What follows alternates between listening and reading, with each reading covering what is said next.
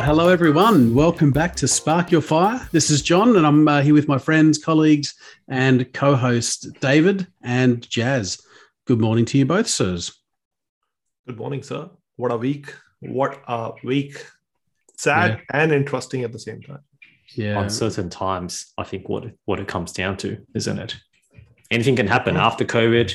Now we're now we're facing with different war threats that's going on. Yeah interesting times, and we're gonna we're gonna do our best to unpack all of that. Uh, we know that you come to spark your fire for for for interesting news, and we'll give you our, our take on what's going on as well. Um, but uh, so let, let's let's spend this episode talking about uh, the war in Ukraine. Um, we know that uh, Russia invaded Ukraine yesterday, uh, but we're going to take a bit of a you know financial markets angle. We're going to say what does it mean from a um, from an economic perspective. We'll, and we'll also, you know, I guess say what does it mean for real estate because we know that a lot of our listeners are real estate investors um, over here on the other side of the world here in Australia. Um, uh, and we might touch briefly on some other news because we know that New Zealand put their rates up uh, this week. So let's let's touch on that. But before we get into it, um, I do want to start by saying that you know any t- we're going to be taking uh, an economics perspective on the invasion of Ukraine. However, um, it does need to be say, said at the beginning that this is obviously any war is a human tragedy, and we know that people are going to lose their lives, and um, and and a lot of innocent people, of course, are going to be affected by this. So so we we certainly we're going to talk about economics, but we don't want to lose sight of the fact that this is is and always is a, a human tragedy when these um, chess pieces get moved around the, the global board, and you know it's it's it's never nice to uh, to consider the human suffering that is always involved in uh, these wars. So obviously, our heart goes out to the people of the Ukraine. Um, and and you know, hopefully, hopefully, there's as little suffering as possible, and hopefully, uh, you know, whatever bad things uh, uh, is over soon. So, just wanted to, to get that out there. Also, wanted to say, you know, none of this is, advice. I suspect we're not going to talk about anything that would be advice worthy. It'll be sort of current events, but it's always worth putting it out there. We don't know you. Uh, these are just three guys chewing the fat and giving our opinions, and I'm sure we'll be mostly wrong.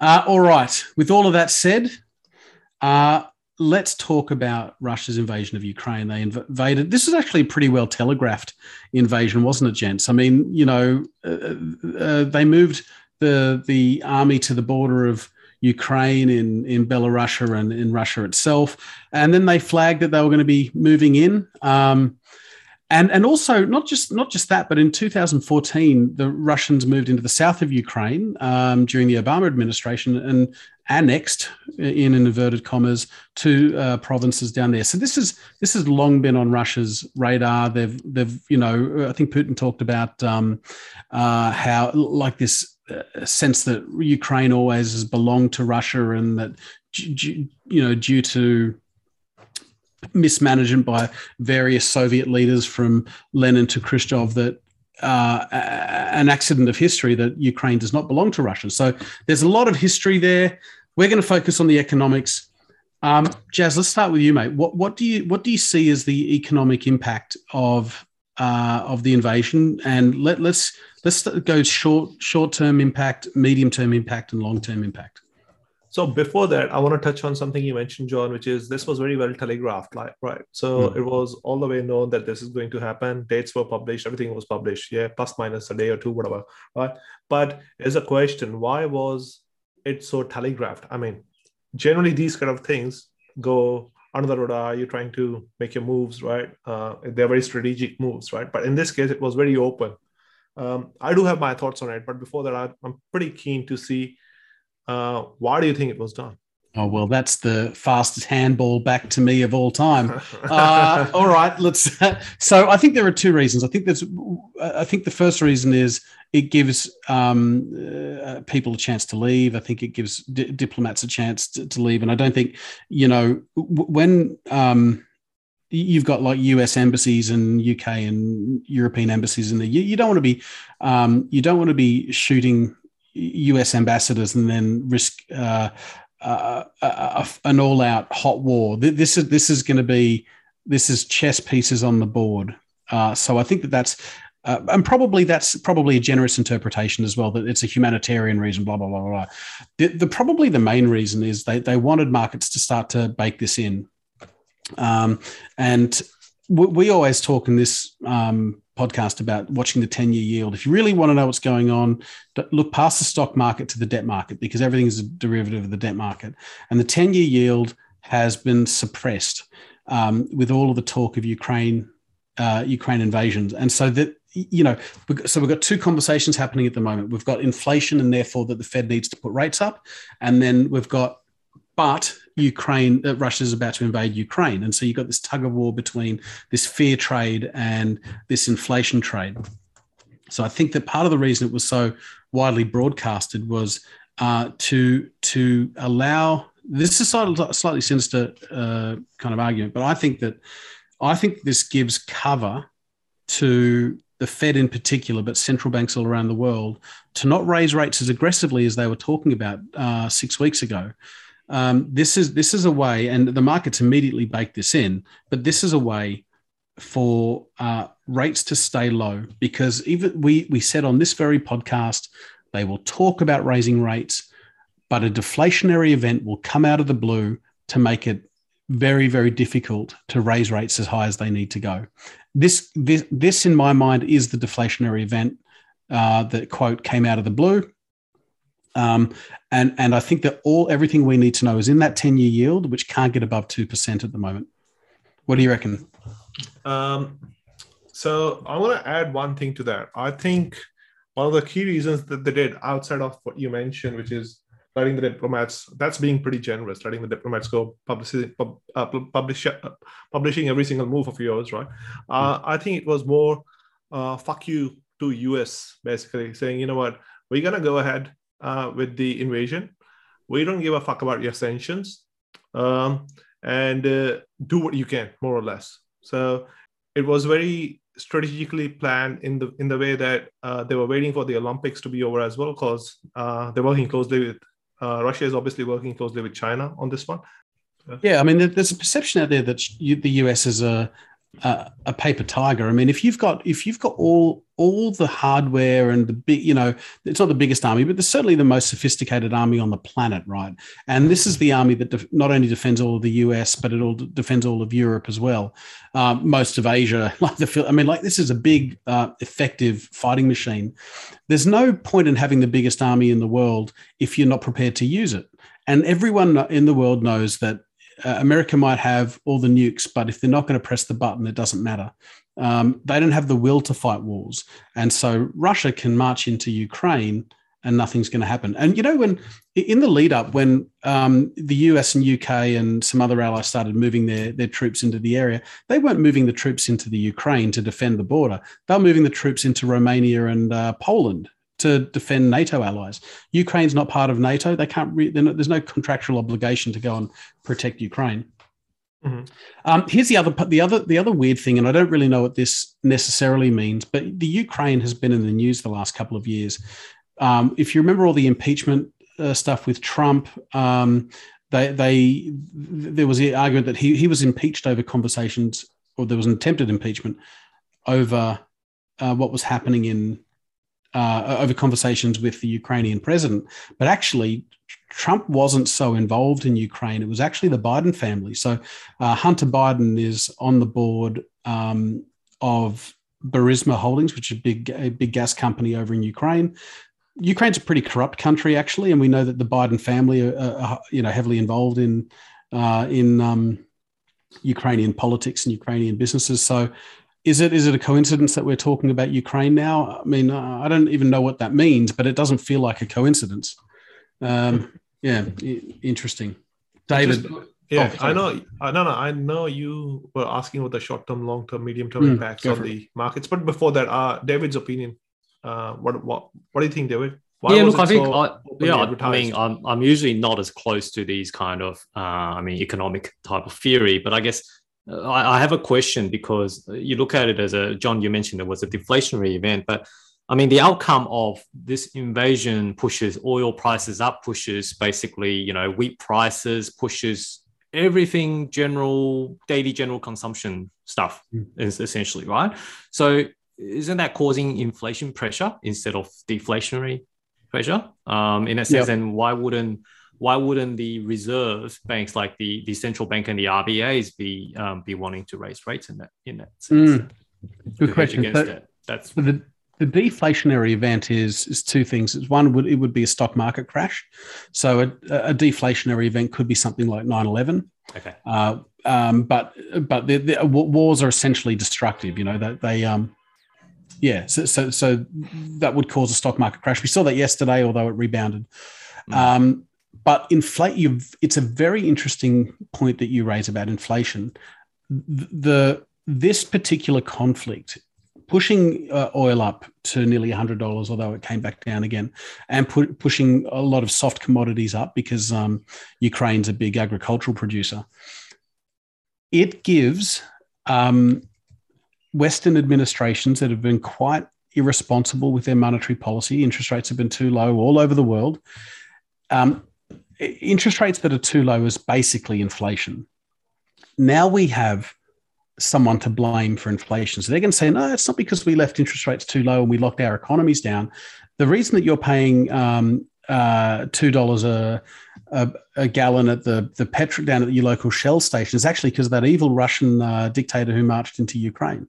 This gives uh, bad politicians all over the world um, an excuse and someone to blame for the inflation that they themselves created through their central banks.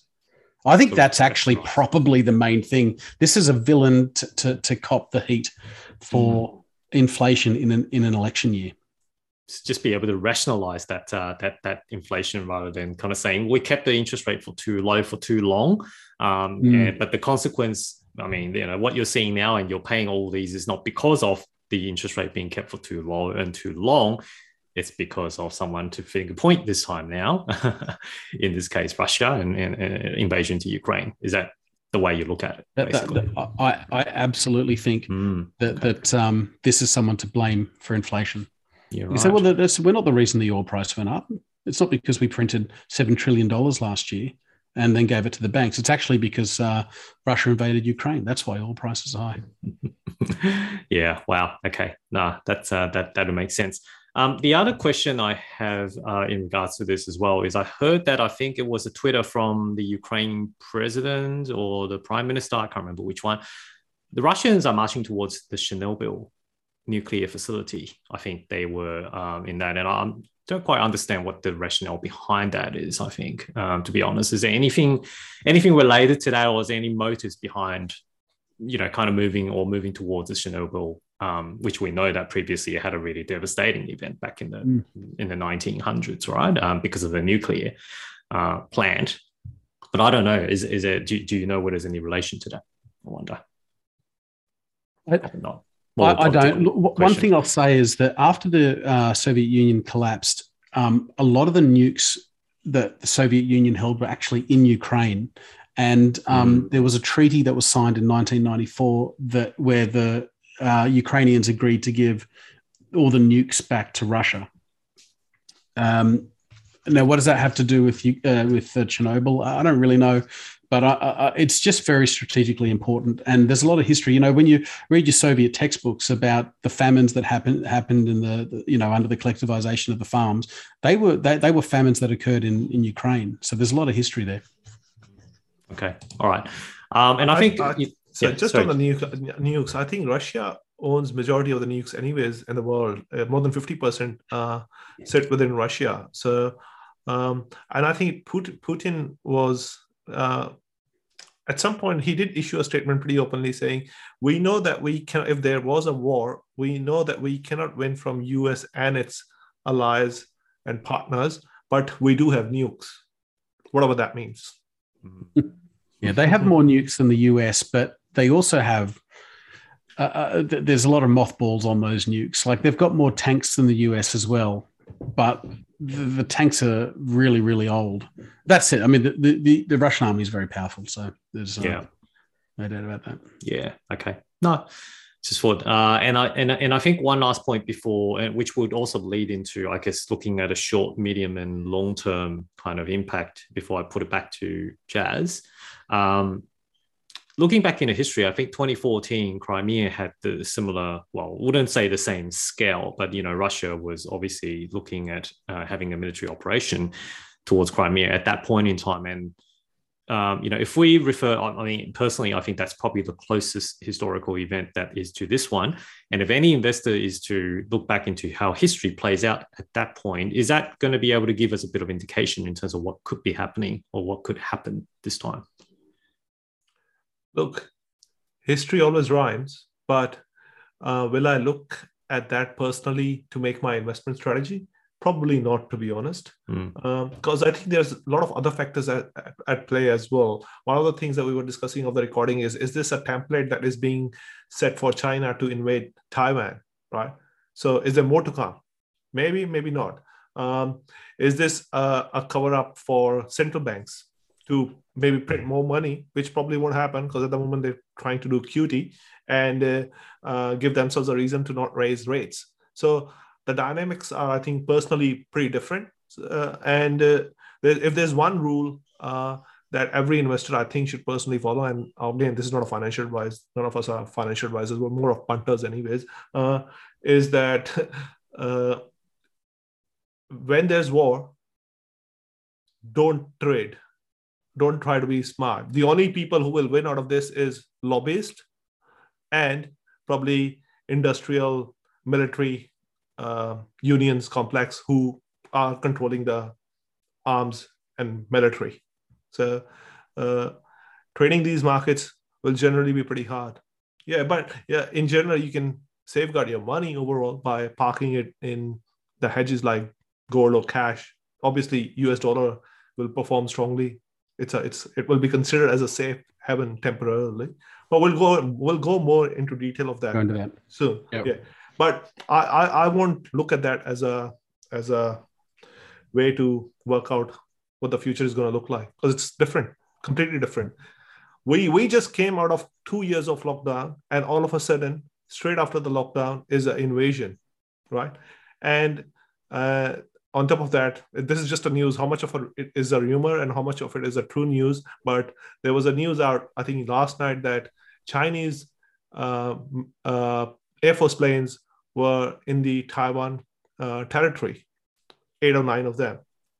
What does that mean? Is it is this a scaremongering or is this probably look left where they are trying to do something on the right?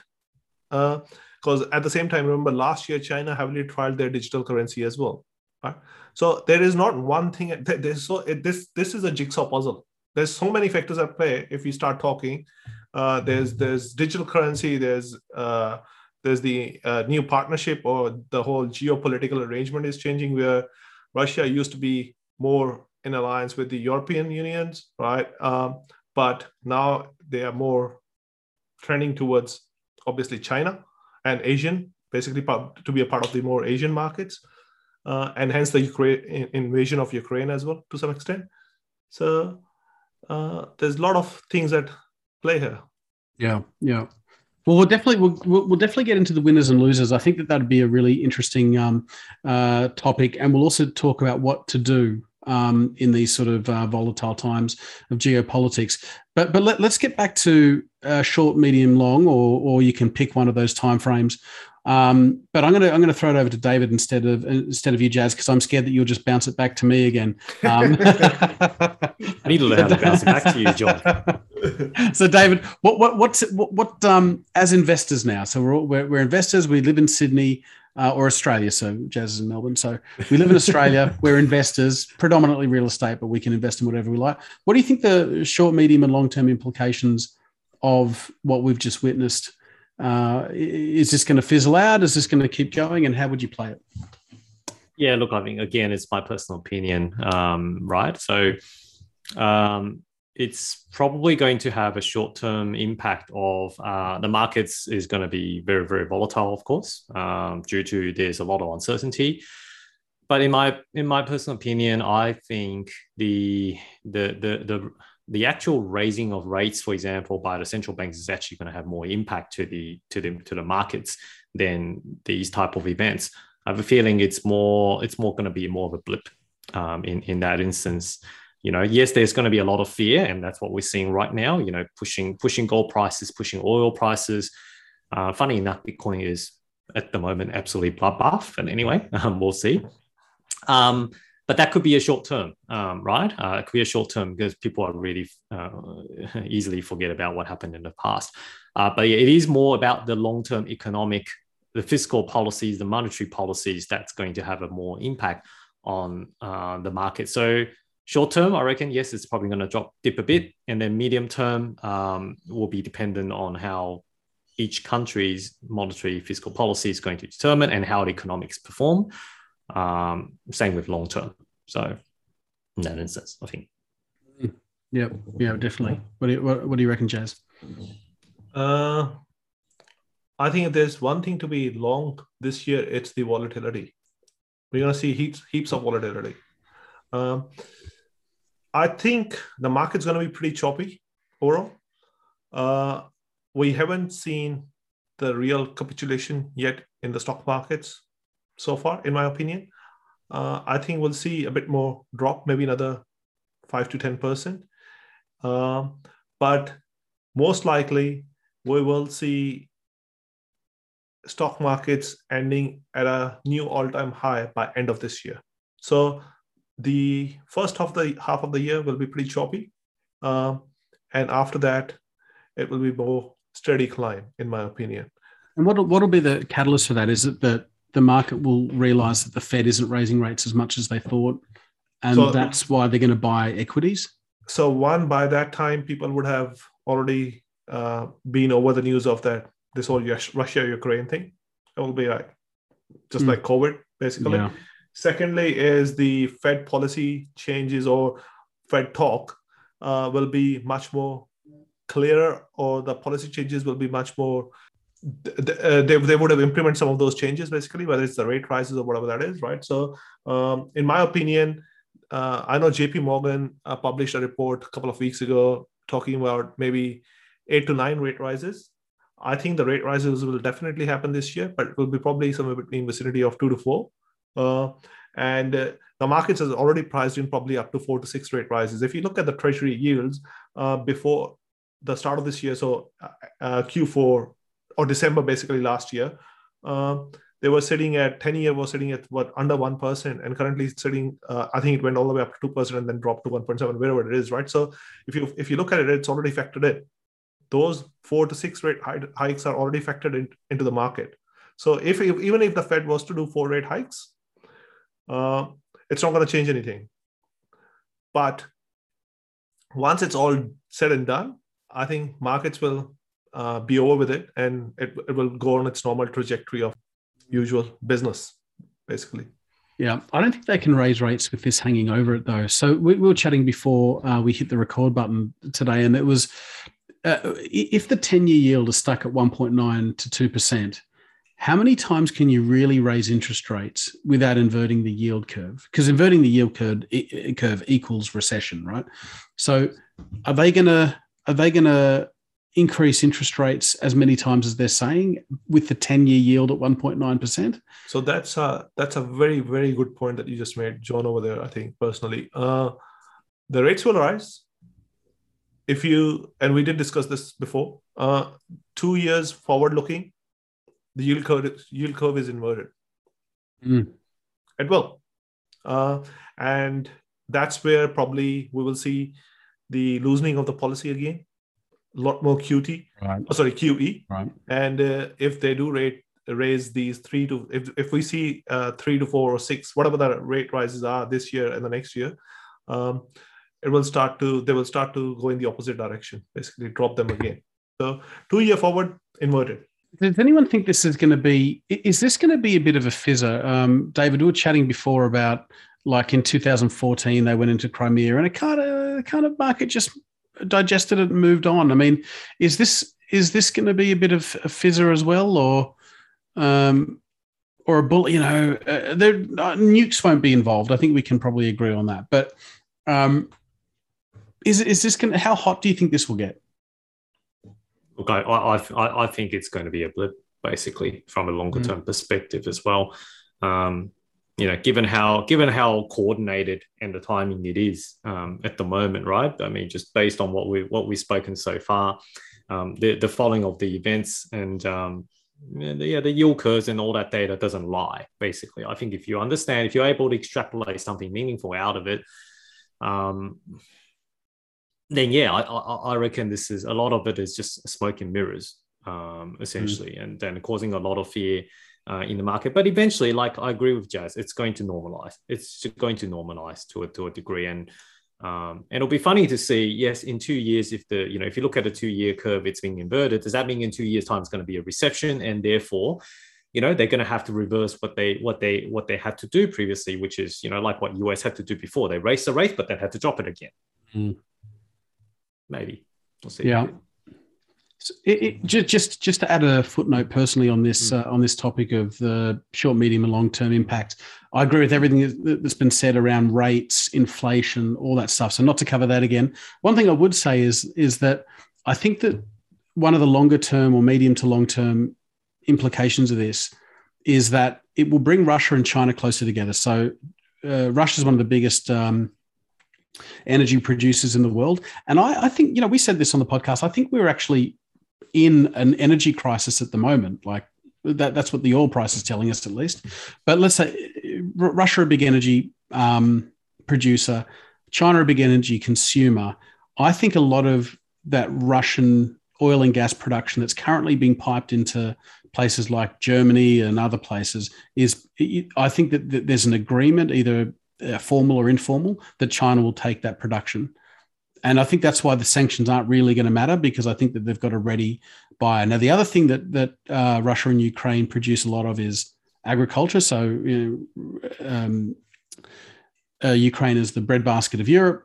A lot of the agricultural productions has got a re- ready and willing buyer in China, plus a lot of iron ore. I think that they're the second biggest after Australia. Uh, I think Ukraine's the second biggest iron ore producer. Uh, again, I think that that production will go into China. Now, what does that mean for Australia? Well, Australia is currently the biggest iron ore producer, um, and we produce a lot of agricultural products. And I think that I think that the potentially the long term implication of this is that it will deprive. I think a lot of this will come away from Australian exports, and I think that China will redirect its imports from this part of the world, and that will be the uh, what what they do to to support their um their ally. But um, but we'll see. We'll see. Australia's pretty Australia's pretty a pretty good producer of those things. So hopefully uh, uh, we'll find export markets elsewhere, perhaps. Um, all right. Just one, just one thing. Um, yeah. This is the time when um, everyone should be recalling Buffett's quote: uh, "Buy when there's blood on the street, even if it's yeah. yours." Uh, I'm not saying buy. I'm not saying. I'm not saying buy it now, but yeah, yeah.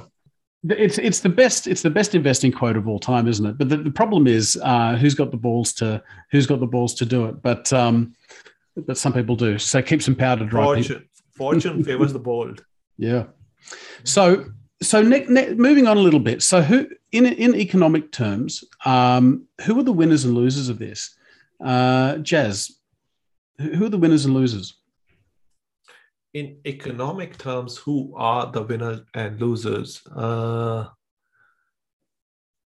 I think the winner out of this is going to be, in all honesty, the Asian markets, which is China uh, and its surroundings, and uh, obviously Russia itself as well to some extent. Temporary at the start, not because obviously there'll be there will be a temporary effect of all these sanctions and everything, but uh, over the long run, I think it's going to be, it's clearly the emerging markets that are going to be the winner, in my opinion. The geopolitical landscape is changing. And if you look at the landscape, uh, in the past, it was all US and its allies, right? So now with China's, China's GDP is what, close to 14, 15 trillion? US is what 20 trillion. So they're already mm. already almost a world power or, or in hmm. power, mm. right? So they, they're competing with the world power is the point. Yeah. Uh, and when the, they start forming alliances with likes of Russia uh, and uh, try and invade Taiwan, Ukraine already, Hong Kong, uh, I think uh, it's going to be the Asian markets that uh, that will outperform in the next decade right. in general. And right. plus, not to mention all the advances that uh, China is making in uh, AI, 5G, uh, digital currency, all of that, I think adds mm. up. So I'm, I'm talking long run, uh, yeah. 10 years over here. What do you reckon, David? Who winners and losers?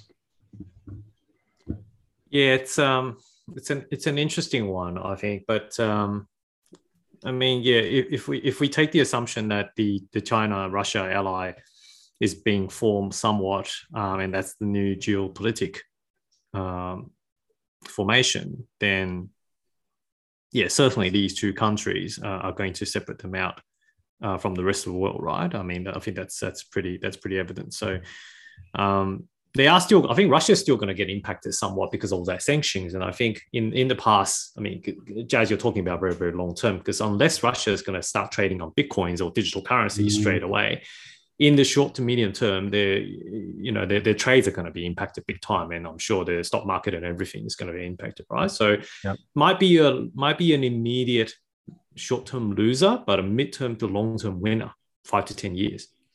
That's that, and that's what I mean. I mean, there's yeah. no point of in this case. There's no point of looking at short term. Short term yeah. means nothing over here in this case, right? Because the geopolitical landscape is changing, right? Because when when something's changing, there's no point of looking at that very time. Right now, it's US, right? Yeah. But moving forward in 10 years, Asia. Asia is mm-hmm. the game. Yeah, I, I, agree that I agree that I agree that you know you should put a, a scratch through the word long term because we don't know. I mean, my, my if I take a really long term view, I think that that Russia and China have massive demographic issues, and I actually think that one of the main reasons Russia went into uh, Ukraine was because it has 45 million people, and Russia's got a terminal population problem, um, and China's about to go off a demographic cliff this uh, probably this decade as well. So big demographic problems. Europe, Japan, they've got them as well. So demographic problems aren't unique, but they're probably the, the, the they are the worst in Russia and China. They're really bad demographic problems. Um, so long term is too hard. Um, and that's why I like that you guys sort of oriented to winners and losers over the sort of short to medium. Um, if I take a stab at this, I think that I agree. Like the, the, the short term loser is probably Russia. Um, their stock market went down 40% or 60, was it 60% or let's say 60%? 60% yesterday. I mean, that's huge. The ruble got absolutely smashed. Um, and they've been isolated from the SWIFT system, so that when they talk about, uh, you know, the West imposing sanctions, what they're essentially doing is isolating them from the US uh, denominated financial system, uh, they can't get loans from US and Western banks, and they can't use the SWIFT system and all that sort of stuff. Jazz. So, SWIFT system, right? Obviously, they knew as a part of this invasion that there were going to be sanctions, mm-hmm. big time, right? Yep. Bank of Russia openly said this, issued a statement yesterday saying that we are ready for sanctions. Yeah. Now, what yeah. ready, what readiness means over there, I don't know probably they worked out a way through uh, with alliance with China or the, they they they know about digital currencies and all. Every every country is working on their CBDC kind of thing. So maybe maybe there's more. That's why a lot of these things are speculation, but uh, maybe there's more to it. Well, well, Russia de-dollarized. Russia got rid of all its treasuries uh, in its central bank a couple of years ago. So Russia's, in a sense, completely completely independent of the US dollar. It's well, all gold but China isn't. Is all gold. That's right. They instead of buying U.S. Treasuries, they started buying gold. China isn't. China is still the second biggest um, buyer of U.S. Uh, debt in the world. So that's why maybe China uh, can't invade Taiwan yet because they need the SWIFT system. Um, so I think that you know short-term um, losers, Russia. Um, I think long-term, the long-term loser, I think, is still going to be the US dollar. And the reason I say that is people are going to get nervous uh, about being excluded from this the Swift system and the US dollar system, that they'll start to find alternatives. That might be like Ripple or something like that, or I don't know. But I think that I think there is nervousness about the US dollar system. Um, I think I think this will really set the stage for uh, for the future, or give a template for the future to other countries uh, if they are trying to move away from the US system that they don't have to worry about sanctions that much. I think I think yeah. this is going to set the stage for that, in my yes. opinion. I agree with that, and that can't happen overnight. But I think that uh, that that's definitely something that's going to be start to be put into place so that you can act more independently without being punished like this. Mm-hmm. Uh, even though you know, I think what Russia did was was bad. Mm-hmm. Um, I agree with you on Asia. I think Asia, uh, but but I don't think necessarily immediately. I think that if if uh, as long as China keeps its nose clean in this respect, I think they'll be they'll be okay. So, uh, but I think actually the commodity countries are going to do very well. So, I think Australia is actually set to be a, a massive uh, beneficiary of this, and not just Australia because we do commodities, and Perth will probably boom if the gold price goes up and and all the the, the, the commodity prices go up. It's that Australia will reassert itself as a massive safe haven, and what I'm sort of implying by that is you know, uh, Australian real estate on the other end of the world, safe as houses, pun intended, is is going to be, I think, is going to do really, really well. It's not only the interest rates; it'll be a bit harder to, to put interest rates up now, but it's also because this flight, there's going to be this flight to safety, and that flight to safety is going to benefit countries like Australia, not only because of uh, uh, commodities, but also because of um, uh, geographic uh, safety. So I think I think Australia's re- really well placed, and I think watch the real estate market in Australia um, now that the borders are open. I think actually real estate is going to be a beneficiary. So I totally agree on that. Uh, any any country with commodities, whether Canada or Australia, they're, they're going to do well. But mm. in terms of the major economic powers, if we are talking, it's going to be Asia is the winner. Ten years from now. Yeah, yeah. Yeah. Mm-hmm. But look, the tectonic plates are shifting and powers are moving and all that sort of stuff. Um, anything else on Ukraine? Like uh, that was a pretty pretty we went we went deep and we went dark as we always do uh, we know our listeners come to expect that mm-hmm. uh, sl- we you know we always come with a couple of different angles um, anything to add on ukraine anything that maybe you know i should have asked that i haven't asked or are we good to leave it there uh, not from my end. I reckon we'll leave it right there, now. and then we can probably we can probably talk about what investors can do at the moment to be able to look at safeguarding themselves and what they should be doing. Anything, John, you want to specifically add on that? I don't want to. I don't want to add anything.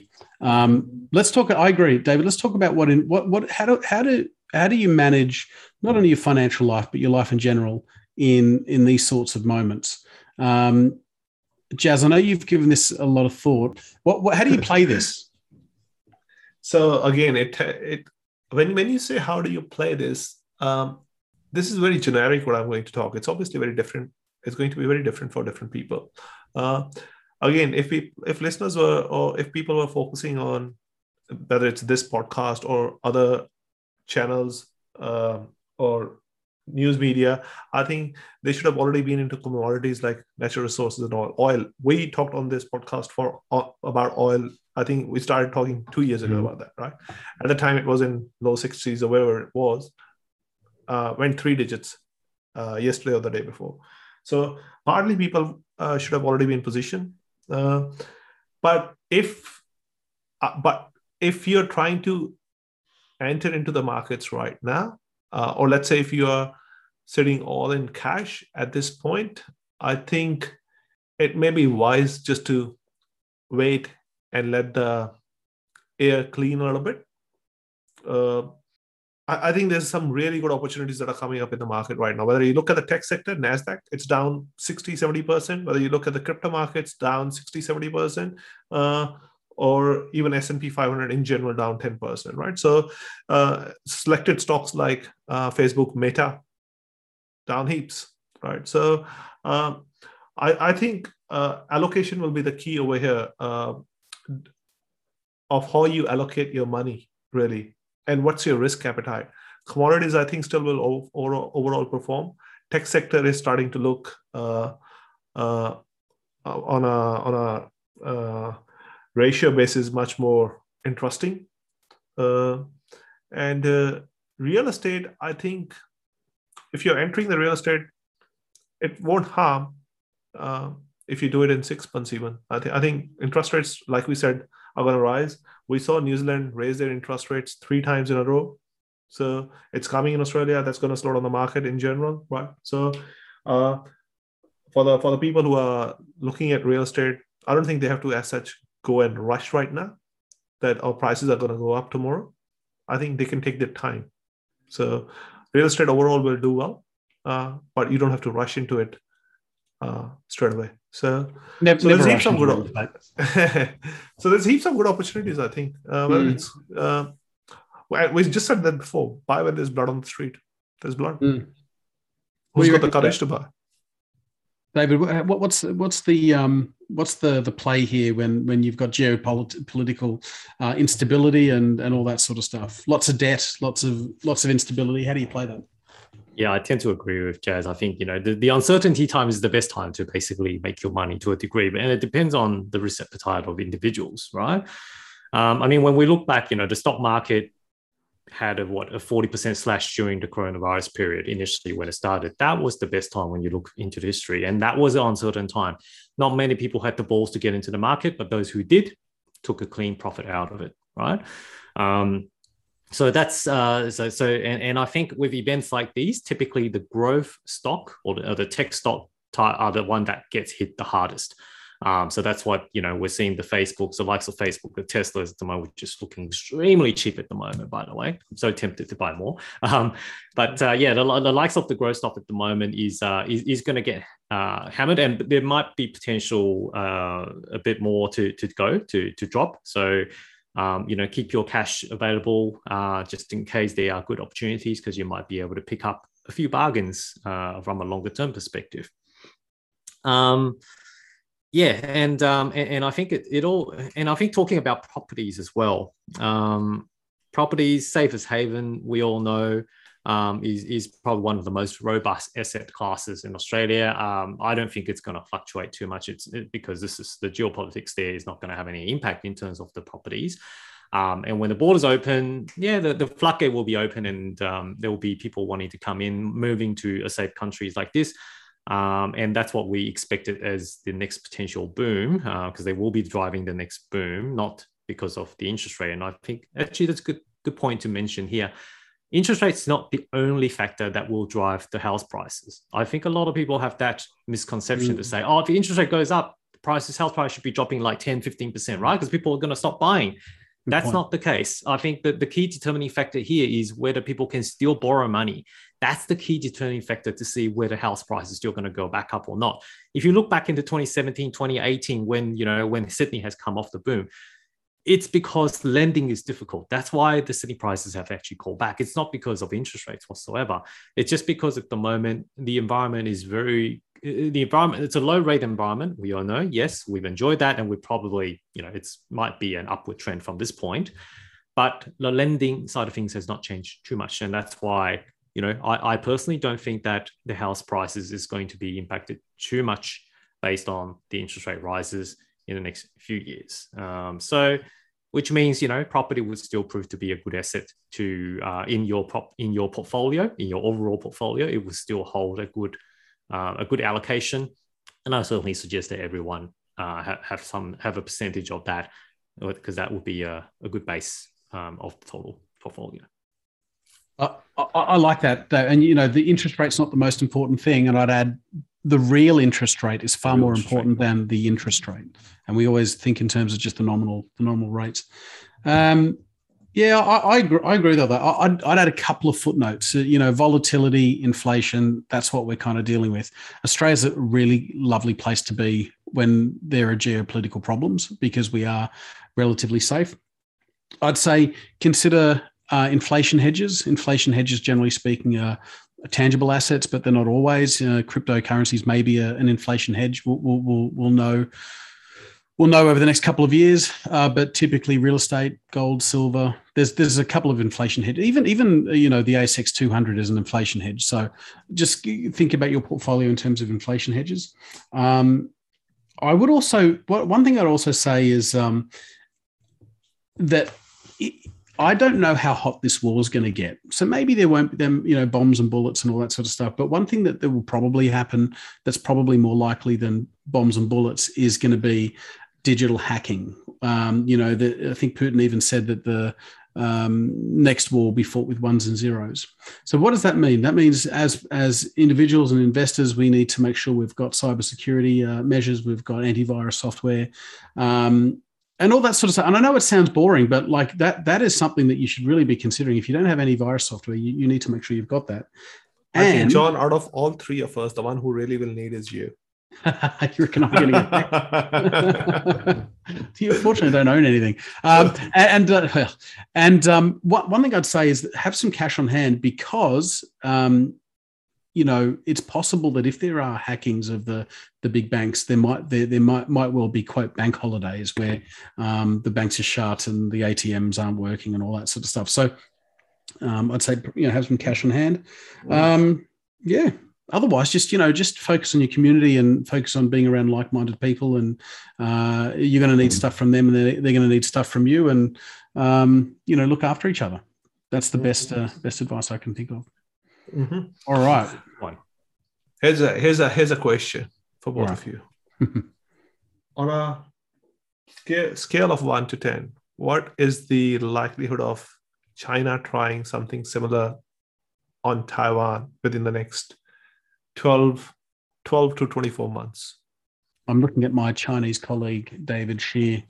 Um, or an insight. I'm, I'm, from Taiwan, basically. Is that right? Is that actually the invaded part. Yeah, yeah, yeah. It's interesting. You'd have a the best. Uh, I've been following. Look, I haven't been following that closely, to be honest, just because I mean, I look at myself probably more of an Australian than a Taiwanese, in honesty. Uh, but um, I know they think slightly differently. I mean, Taiwanese does think uh, independence and, and all that, and I've been disconnected with that type of culture for too long.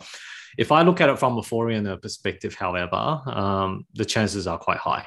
I think after after Russia had this demonstration um, of what they can do and what the alliance can do, and you know, all, all signs of indication kind of shows they're developing their digital currency, so they're not going to be afraid of sanctions away anyway. And you know, with the amount of technology, with the amount of people, with the amount of uh, labor forces, uh, GDPs. It's it's a strong country to be able to stand on its own, essentially, and with the support of Russia and you know the new geographic uh, political in play, there could be very likelihood that um, it might not be an actual invasion. I don't know. Uh, China might take a different approach here. Okay, so they might not be rallying the troops as part such, but there are multiple other ways that could that could potentially um, uh, take Taiwan back. Let's put it that way. I agree. Just my, my, my 20 seconds on that.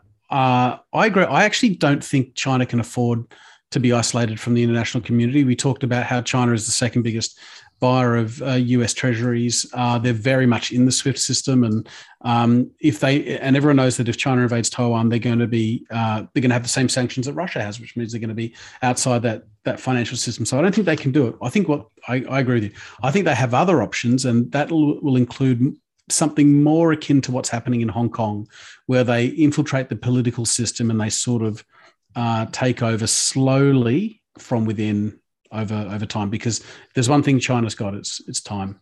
Mm-hmm.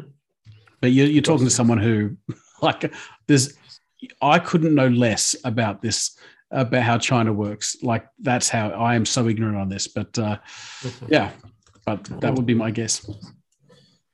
Fair enough. Interesting right. take. Well, well, geez, well, well done, guys. We went uh, went deep. Um, if you guys have any uh, thoughts or comments, uh, send us an email in the email uh, address in the notes below.